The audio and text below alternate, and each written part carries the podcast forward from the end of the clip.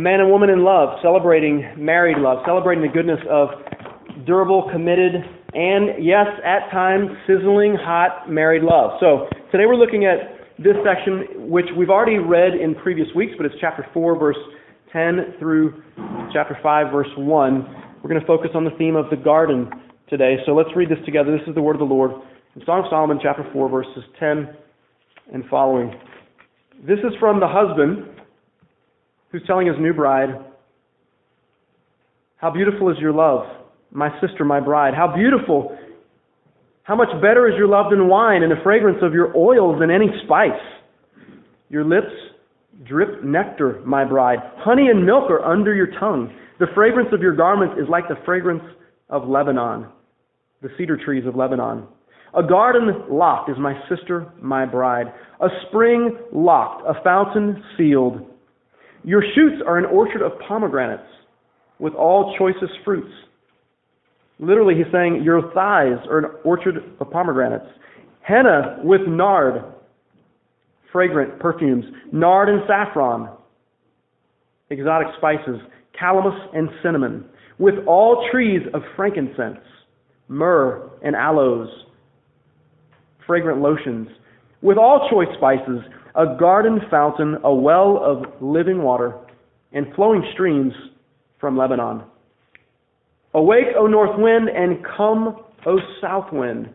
Blow upon my garden, let its spices flow. The woman sings. Let my beloved come to his garden and eat its choicest fruits. And then the man says again, I came to my garden, my sister, my bride. I gathered my myrrh with my spice. I ate my honeycomb with my honey. I drank my wine with my milk. And then their friends sing about their love during this wedding feast. Eat, dr- friends, drink, and be drunk with love. Can I get an amen to that? Amen. amen. You may be seated. Wow. Now, once again, I'm going to keep this PG 13 for the older kids that are still in here. But today we're going to have just a focus, uh, very focused attention on this idea that the man and woman are celebrating their love in the metaphor of a garden. We're learning about gardening today and what it has to do with marriage. This man calls his bride, right here in chapter 4, verse 12, a garden locked up. And then he says later in verse 15, a garden fountain. He calls her a well of life, living waters, a spring, enclosed, protected, and safe and pure. So he calls her my garden. He says, You, baby, are my garden. Okay, like, we're married now? You're my garden. Then he says, Well, then she says, Yes, come to my garden. Using the first person possessive, my garden, yes. And then he says at the end, I came to the garden and I browsed and I ate and I drank and I'm just drunk with love now. So, what's interesting here right off the bat is that we see that there's a focus on this mutual possession of love, that they own each other in love. They're mutually delighting, but also possessing each other. And most time when I used to think about sexual love and issues like purity when I was growing up, and I think about what does God want for my life? He wants me to be pure in my body and my mind, you know, sexually and romantically with women. And I would often just think about myself, my body, my mind, my heart, my relationship with God. What this does, though, it really changes the way that we must think about our own our own purity and to include the other person, the other people in our lives. Who are we seeking? Who are we dating? Who are we interested in? Who are we married to? It's important not just to say, hey, this is my garden, my body, my soul that I need to keep holy before the Lord, but your body is your garden. It's not my garden until we marry. Then I can only say, then and only then, my garden. You are my garden. My garden is yours. We belong to each other. Very important. That's really the, the lens we're going to look through today is that there's an importance to protecting and preserving your own garden but it's equally important to think about the ones around you. Think about your brothers and sisters. Think about your friends and your neighbors, your classmates. Think about the people that you are attracted to, the people that you simply have friendships with. Think about those who you might one day marry, or the one that you are married to. This is about protecting all of our hearts and minds. It's about gardening. What do you think of when you think of a garden? Maybe you think of life. Maybe you think of care and nurture. You think of hard work, thorns sometimes, you know, dirty hands. But there's a reward. The time that you put in, the energy you spend planting, watering, watching God do His work with the sun and the rain and all the other things you don't have any control over. And then life begins to bloom and you begin to enjoy a harvest, the fruit of your labor, your responsibility, your patience, the cycles, the seasons. This is what love is all about. This is what marriage is all about. Everything a garden is, you, you can find a parallel in life and in relationships. The garden metaphor is not just about protecting your own heart, your own body, this very body that's mine, but it's about being a steward in the garden of society, being a steward or a manager, taking good care and responsible care of other people and their lives, their hearts, their bodies as well. The first thing I want to show you from the text is that this is a model between a man and woman's love to put a perimeter of protection around your life, around your own body, your own heart and mind, your own sexuality, you could say. To place a perimeter of protection around your own self. Think about the words he's using about his lover, his wife. You are a garden locked. Click, clunk, chunk, you know, the bolts are turning. He's putting bars over there. You, you were locked. You were protected. You were saving yourself. You were a fountain sealed. You know, someone put a big seal, like a big stone over the fountain, over the well, and you couldn't just, you know, drop trash in there. You know, if there were animals walking by, they couldn't just go in there and drink out of it. This was a safe, pure, protected spring of water for people to drink, and only certain people. And you are a spring locked, a fountain sealed. You see the language he's using is like very protective, very secure. It's, it's very pure. It's keeping out the predators, keeping them out of the garden, keeping out the pollutants. You know, we all are about keeping the earth green, right? You know, we want to save the environment. We want to do what's right. We want to pollute less and steward more.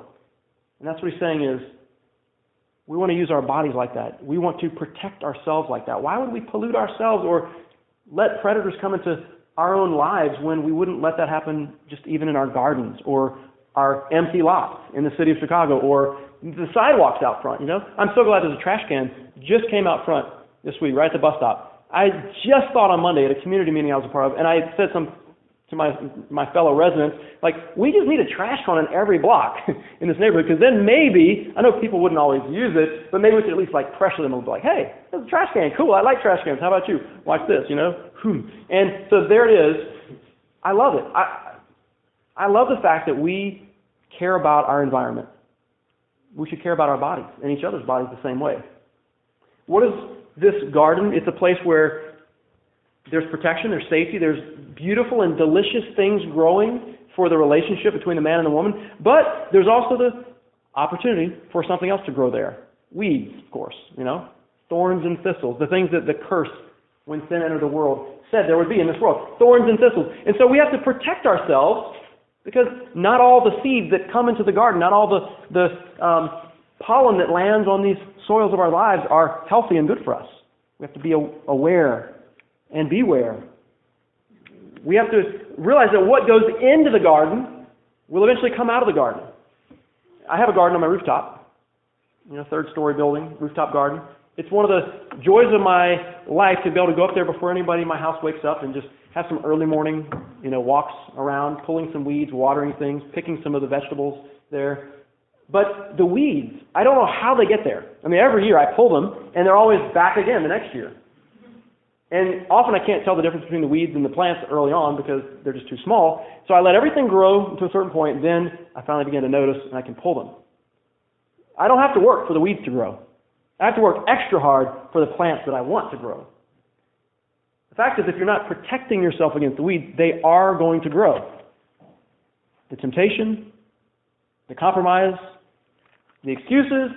It's going to happen naturally. The fact is, you have to protect yourself. Put a perimeter around your life and your heart. In my house, on my rooftop garden, I have several predators that like to go up there and compete with me for my food supply. One of those would be the raccoons. We have raccoons here in the city, and there is one that I've met personally a couple times.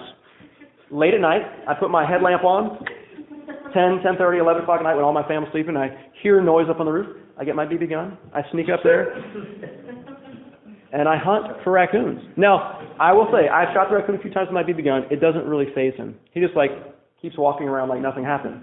So, either way, that predator, I don't know what I don't know what I'm gonna do with the raccoons. The squirrels, though, on the other hand, um, I've done several things to prevent them from getting on my roof. I've tried to prevent them even from accessing it. For one thing, I, I had some chicken wire, you know, like really thin gauge wire, and I thought I'm going to put some chicken wire over the plants. They somehow seem to get in, and I don't have enough of it to cover all my plants because the garden's growing. What I thought is I'll electrify the chicken wire, and I'll wrap my roof all around the perimeter with chicken wire electrified. So I took off my back uh, floodlight off my porch, and I had an open, exposed outlet box, and I ran a copper wire to my chicken wire, and I flipped the switch, and boom, the whole thing just exploded, and there were just like, there was there was no wire anywhere. Like the whole chicken wire just disappeared, and there was like black lines on my wooden porch, like it just incinerated it. I was like, well, that probably wasn't a safe idea. Um, so then I, I built some little deflectors. Maybe if you've seen my porch recently, I did this a couple months ago. I've got like little metal deflectors up on the post. So when the squirrels try to crawl up the post, they hit these deflectors and they can't get over them. I see squirrel hair stuck inside, so I know they're trying, but it's at least slowing them down. They can still get up there, but I'm trying so hard to prevent the predators and the weed. But I have to work extra hard because they're going to find a way. The point is, we have to put, put a perimeter around our lives if we want any chance to have healthy relationships with each other. Secure the perimeter. Give your body to no one else physically before marriage and protect them. Say, you know what, there's boundaries, there's lines I'm going to not cross. Imagine if Ben and Allie saw that home in Woodlawn they said, We want to move into that home. We like that home. It looks good to us. So many good things about it. And then they just decided to move in before they actually bought it or had keys to it. How would that have gone over? Now, they'd be in jail right now. They'd be locked up. This is not how you move into a home. First, you purchase it, you sign a contract, then you get the key, and then you go in. Having sexual relationships with someone that you're not married to is like moving into a home that you don't own. Just go in, whatever whatever looks good. That's the home I want. That's the body I like. That's the person I want to be with. Have you signed a contract? Have you put a promise down? Have you made a down payment of vows and given exchange for those vows tokens of rings or something else in our symbol that might in our society that might symbolize I'm with you forever. I'm not just moving in or moving out. I'm not just spending the night. I'm not just shacking up. I am with you. And I won't move into this relationship in that way until we own each other. We belong to each other. We possess each other. Someone who says, I like that girl or I like that guy, I think I'll try them out, they have no claim over each other to do that. They have no right to do that. They have no right to possess that person if they haven't made covenant claims over them and received covenant responses in return. Just a few weeks ago, the Harvard men's soccer team was called out, and actually their season was canceled, for ranking the women's soccer team at Harvard by their appearance, the appearance of the women players, and also by other things that I won't mention they were ranking them by. And the women's soccer team responded beautifully and strongly and said, in part, to the men of Harvard soccer and any future men who may lay claim to our bodies and choose to objectify us as sexual objects, in the words of one of our players, we say together, I can offer you my forgiveness, which is and forever will be the only part of me that you can ever claim is yours. I will offer you my forgiveness, but that's the only part of me that you can ever claim is yours. So strong, so powerful, and that is exactly right. We don't have claim over each other's bodies. We should forgive one another. We should help one another. We should love one another. But until those vows are made, The garden is no one's but yours and God's. The soccer team of Harvard, the men's soccer team, could not say to these women, You are my beloved and I am yours, like the woman in the Song of Solomon says, and her husband, I am my beloved and he's mine. You can't say that. You can't say you're mine and I'm yours unless you're married. And it doesn't apply to men who act like little boys and still say, "Oh, she's, she's I'm going to make her mine." You can't make her yours. You're not really acting like a man until you say, "I'm going to pay the price, make a promise, and commit myself to this one and only one person for the rest of my life." But once they make that commitment, once they have said the perimeter was set, we were protected in our hearts and our bodies, and now we are ready to enter that covenant of marriage. Now, listen to what happens. The call that the woman made to her friends throughout the, the voice um, of singing and love in this, in this Song of Solomon, she earlier said things like, Do not awaken or arouse love until it's time.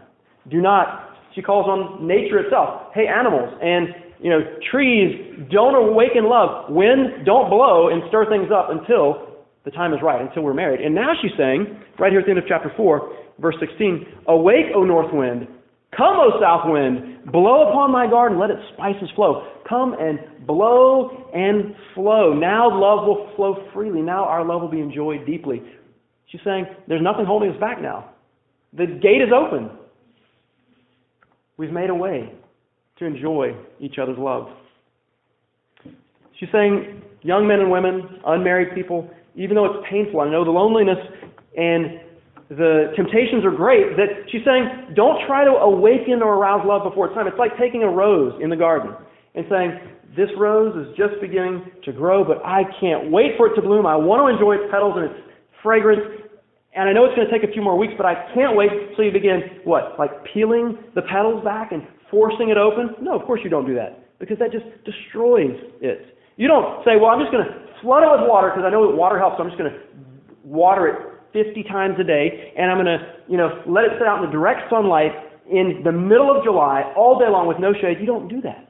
You can't force love to bloom. You have to wait. You have to wait on God's work and His timing.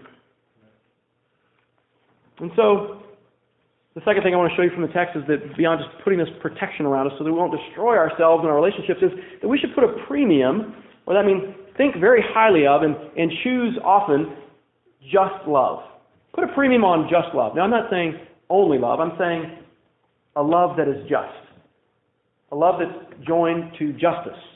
And what I want to say about this is that there's a contrast you can see in our own hearts and our own desires and our own um, theories about who we are that really stands in contrast to how we act most of the time. We might think of ourselves in our culture as a pretty good candidate, for instance, for dating or marriage. You might think of yourself maybe as a pretty good catch. You might say, you know what? I want to find someone who's kind of equivalent to me. They're compatible with me, maybe intellectually, maybe socially, or they have some money. Maybe, of course, hopefully you say spiritually in their relationship with the Lord. So you, you look for that person. When you find them, you think, you know what? I'm a pretty good catch. They're a pretty good catch. Let's get together and we'll become a thing. And the mindset is often, what can you do for me? And I've already kind of done what I need to to make myself a, you know, a good candidate for you. So don't try to change me because I'm already I'm already feeling that I'm pretty good. Like I could change a little bit. Like maybe I'll pick my socks off the ground or you know learn to uh, you know eat leftovers or something. But don't try to change like who I am. That's pretty much off limits in our culture. Don't try to change me. Okay. And so both people are thinking the same thing. I'm bringing a pretty good person into this relationship. Even if I know that I've got faults and mistakes, I still want to get my way. So don't try to roll over my agenda, trample my rights, or change me in any significant way. That's pretty much a, a no um, a no-brainer for most people today. They just that's how they think. I say no-brainer because they're not thinking about reality when they do that. They're just assuming that this is how relationships work. And so as soon as the first problems begin to surface and someone says, you need to make a change, oh, don't touch that. You, you can't tell me what to do. And they begin distancing themselves and eventually things like divorce happen for no reason. If they would simply think about what reality is, that if we really think about um, what our priorities are in other areas of life, let's just take social justice, for instance. Social justice means doing good to people in need, helping those who are hurting, things like this. We often think of ourselves, once again, as pretty good people. I'm kind of the complete package. I'm, you know, smart. I've got some, um, you know, decent looks, and I like to help people that are hurting. You know, I'm a pretty good person. I have a little bit of money. I'm not super rich, but what I do have, I give here and there. You know, I put a little money in the church offering plate. When someone asks me for some spare change on the street, I might give them a quarter or a dollar. And so I do pretty good things out there in the world. And you think, you know, if, if there's an immigration issue and Donald Trump has something to say, I'm going to stand on this side. I'm going to say, hey, I care about immigrants. And if someone else says, hey, look, the poor are poor because, you know, I say, I can do something about that. I care about that. I care about this policy and I'm going to vote for that candidate. We care about things like this. We think and tell ourselves, theoretically at least, that we're doing a lot to help the social needs in our society. No, I would just challenge right off the bat that some of us are probably living in more theory than reality. You should probably be doing a lot more to help the poor and to care about immigrants and things like this. But at least theoretically, you think that's a good idea. All I'm asking you to do now is to take your theoretical social justice impulses and apply them to relationships, dating relationships and marriage. Take the, uh, the impulse that I need to do something to serve someone else. I've been given some privilege, I can help someone else. I'm not in this for what I can get and what I can take, I'm in it for what I can give and how I can serve. Apply that to your relationships is all I'm asking you to do. Think about someone else, their body, their mind, and their soul, and don't go to them and say, What can I get from you? What can I squeeze and extract out of this person? But how can I love them justly? How can I share with what I have with them? Humble myself and serve them. How can I serve you rather than what can I get out of you? And beyond that, not just what can I get or you get, but now we have to ask the question in this just type of love, what are we going to do as a couple, as a dating couple or married couple? How can we make a difference? One of the most obvious ways to me that is often overlooked in our society is that gardening produces fruit. So if you think about relationships like gardening, when you garden with someone, when you have a relationship of love, fruit will generally be produced. Human offspring, to be precise, babies. You know, when you love someone to the end and you love them fully and you consummate that love in marriage, babies are often born. Not always, you know. Some people have infertility and whatnot. Some people choose not to, but that's what naturally happens, of course. And so what I'm saying is you have to think, it's not just about me, it's not just about you, it's about us, and it's also not just about you and me, baby, it's about you, me, and the baby that's going to be born, or the babies that will come. Any person with whom, whom you're willing to make a baby must be willing to raise that baby with you. I mean, that's the way God said it, right? If you're saying, I want to share my love and do some gardening with someone and enjoy some love and do all that, the natural result of that is that you need to be willing to commit yourself to that person and to the little family that you're going to create, and not just to be another statistic of another dad who's, you know, in the court systems, a woman chasing after him saying, I need child support, and you're not giving it. When are men going to be men and say, the babies I make are the babies that I'm going to raise with the mom who will be my wife, if she's not now? making those decisions to say, this is what justice looks like. We can say black lives matter and immigration matters and the life of the unborn children in the womb matter. Yes, we should say all those things, but will we say that love matters when it comes to issues of justice? How I treat you is going to be a just type of love. A real, committed, fair, just love. Anything else than what I've just described, this whole baby creating thing, if there's not like a wedding ring thing happening with it, it's not real love. It's selfish, unwise, and immature. So we need to place a, a premium on just love in our relationships. And then, thirdly, this kind of bleeds into the next point, which is there's this joint ownership in the garden. There's this sense of we're all in this together in our social experiment of love, our just love. We're in this together in the sense that your garden is your body, my garden is my body. Now we're sharing the gardens with each other. There's mutual ownership. Co-op gardening is what we could call it, right? You know, co-op gardens are like when people from the neighborhood all get together and they work the same land and they share the, the field, just like we started the garden down the street with a couple of organizations a few years ago. We all kind of work it together. This is how marriage works. It's a co-op. It's cooperative. It's a partnership. It's joint ownership. We basically own each other's bodies. It doesn't mean I can abuse you or trample over you. It means I willingly share myself with you, and you do the same for me. The love in the Song of Solomon is not manipulative. You don't see anybody saying, I'm going to take advantage of this woman or this man. It's not masochistic, meaning it's not abusive. People getting off on hurting each other.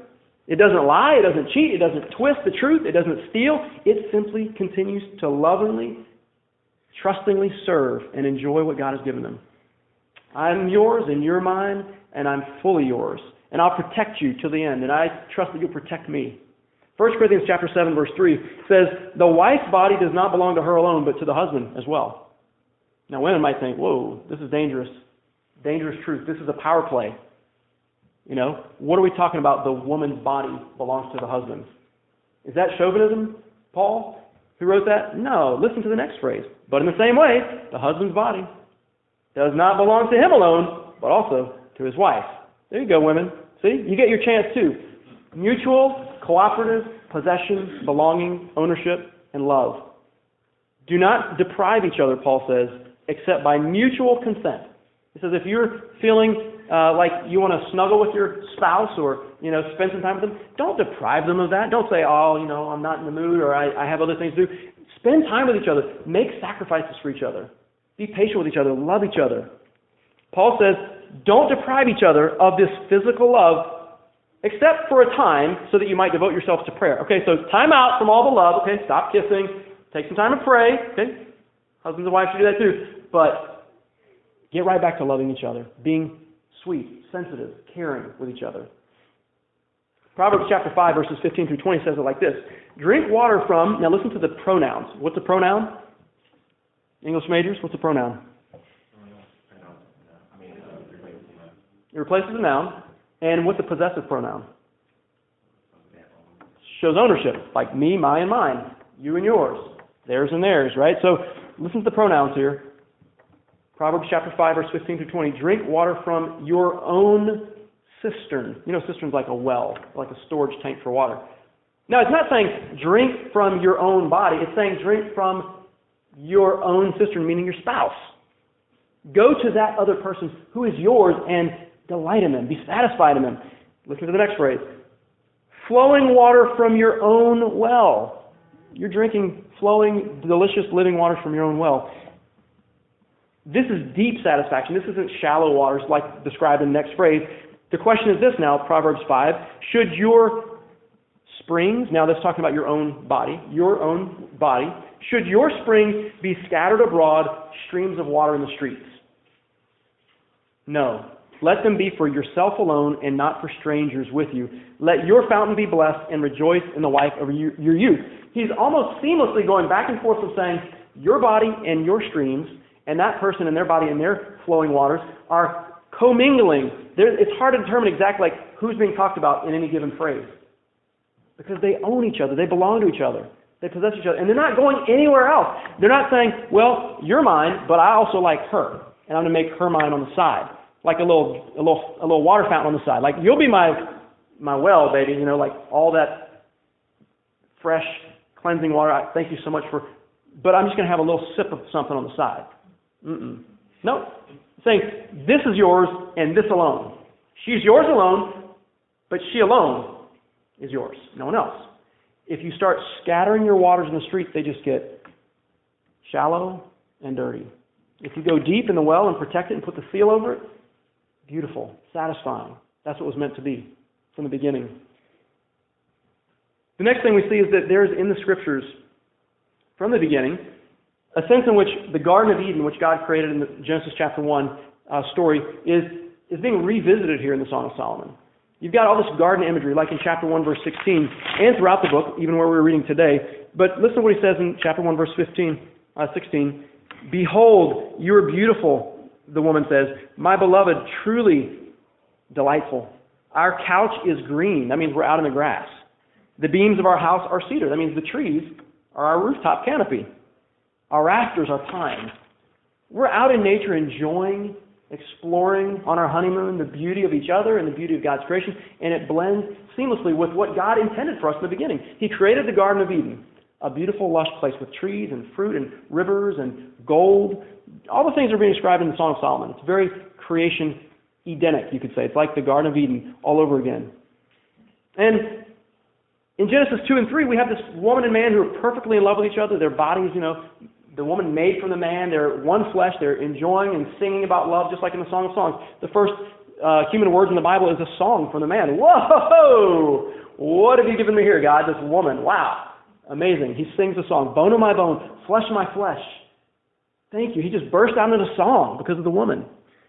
But very soon, of course, the serpent comes in and they are tempted, and the woman takes the fruit and shares it with the man, and they both eat in disobedience of God, and they try to become like God. They try to take over God's role as the only ruler and judge, and they say, We'll tell you, God, what is right and wrong. We'll make our own decisions. We'll make our own laws. And then, of course, the struggle begins. The thorns and thistles begin growing in the garden. The dirt becomes hard. Serpents now begin to bite. Now the curse is the woman shall desire the man, but he will rule over her. This word desire happens to appear three times in the Old Testament. Right here in the curse in Genesis 3, the woman will desire the man, but he will rule over her, and she will be bearing children, and it will be painful. And she will also raise children, and it will be a painful experience to raise sinful children in a sinful world. That's why a lot of people say, I don't want to raise kids in this world. That's not the answer. But that's part of the curse. I desire to have a place in our home. I desire to have a voice. I desire to be loved. And it's going to continually be met with a husband who abuses his privileges, abuses his rights, takes advantage, manipulates, doesn't provide the protection she desires. And so then the second time the word appears is just a chapter later in Genesis 4, when Cain and Abel, the two first brothers, you know, the first siblings, you remember that story, right, where Cain kills his brother Abel? before he murders his own brother, that word is used. The desire for Cain is to destroy his brother. Anger is waiting, crouching at the door. It wants to overcome you. Its desire, Cain, is for you. It's a very evil use of the word desire because sin is now all over it. Women desiring their husbands to treat them a certain way, to have a certain role in the family, it's going to be frustrated. Now, even siblings in, the, in that very same family are frustrated with desires that lead to death the third time the, the word appears, though, desire, in the Old Testament, the third and only other time, is right here in the Song of Solomon, chapter 7, verse 10. I am my beloved's, and his desire is for me. The woman is singing. I am my beloved's, and his desires for me. It's like that whole word and that whole experience has been redeemed. In this redemptive grace of Christ, that a man and woman in marriage can actually have true love unselfish love. They can actually enjoy each other's company. They can actually trust each other and commit to one another exclusively. Rather than the woman's desire being frustrated, she is now appreciated. You could say the curse has been reversed in this marriage. Paradise has been regained. The garden, once again, is growing and beautiful, not just full of thorns and thistles. Once again, the man and woman, like in the beginning, are naked and unashamed a beautiful picture. He says, back in the Song of Solomon, chapter 4, verse 11, he says something really interesting. Chapter 4, verse 11, Your lips drip nectar, my bride. He's not saying, baby, you're drooling all over me. No, he's saying, you have some juicy kisses. Honey and milk are under your tongue. He says, I found paradise in this passionate Hebrew kissing. Not French kissing, Hebrew kissing. Honey and milk, milk and honey, that's the language of the promised land. Is it not? He says, the promise has been restored. Paradise restored to me in your embrace, in your arms. No more hiding behind the trees in the Garden of Eden, ashamed of our sin. Now we're openly embracing one another before the Lord. Honest, real, forgiving, loving, no more curse, no more pain. This is what it will be like in the new heavens and new earth. Will it not? When you fast forward to the end of the Bible, the whole earth will be transformed into a garden with flowing waters and fruit trees and open, sinless holy love, just love, true love. So, in closing, I just want to say to you, you know, I know that many of us, my, myself included, most of us, I'm sure, except for maybe the youngest of us, have made mistakes, things we're ashamed of sexually. You know, we haven't locked the door. We haven't sealed the fountain. We've made compromises. We've hurt other people. We haven't protected ourselves or them. We've just abused and used and taken and rarely thought, what can I do to serve you? And how can I serve my king? By waiting for that exclusive man or woman that's meant for me. And we've done things that certainly reflect our selfishness and our foolishness. And, and so I'm asking, what do we do with the past? What do we do with the mistakes when we think, I want to have this type of love, but I've already done these things? Well, let me just give you some advice. What do you do when you've taken a watermelon and you've scooped out all the, the red flesh? And then there's the seeds and all the green, hard rind. What do you do with that other stuff that you don't eat? What do you do? Throw it away? Shame on you. You should compost it. You know? compost it. That's what I would do if I were you. I have a compost pile right up on my rooftop.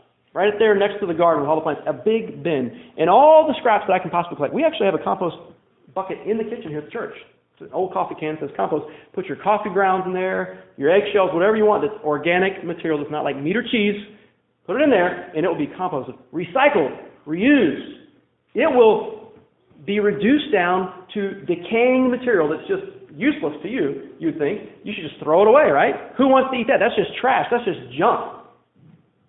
We just want to throw it away and forget about it. But what I'm asking you to do is to compost that junk.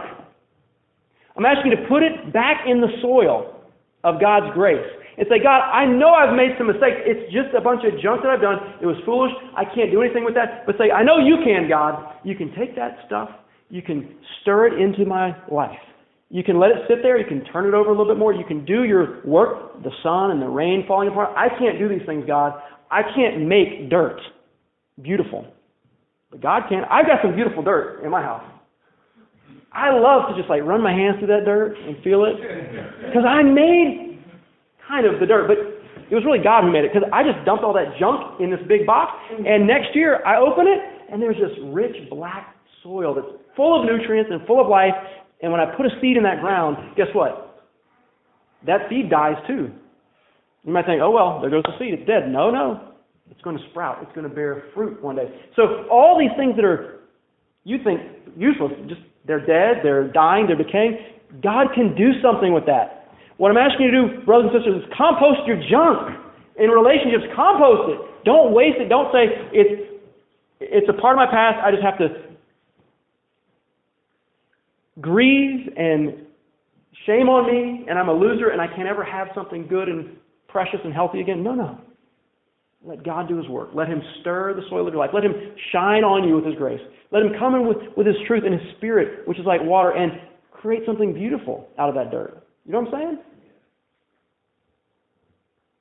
In the Garden of Eden, there were rivers and fruit and flowers, the same things happening in the Song of Solomon. And in the heavenly Jerusalem one day, we'll be in paradise again. We'll be walking among the garden with each other, unashamed. The sun shining on us, God Himself. We'll have no more sin, no more junk to deal with. There will be no more curse, no more crying or pain. It'll all be beautifully transformed, composted into something living, fruitful, and true. One day, all of us, whether we're married or single, whether we're divorced or painfully in a relationship right now, whether we're having a good time in a relationship, we will all be mended and healed. Our broken bodies, our broken minds, our, our broken past, and we will fully enjoy the garden of God's love forever and ever. Amen? Amen. Let's pray. Father, thank you so much for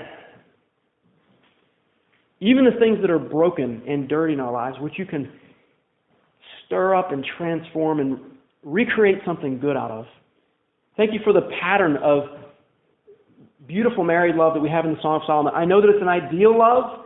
I know that there's also pain in real life, and this song deals with that as well. But we, we don't want to be naive and think that we can simply float along in life and everything will work out. We have to protect ourselves, protect us from the weeds and the predators, the pollutants, and help us to look at our neighbor, our sisters and brothers, and love them well and love them justly Help us to be able to give and not just take.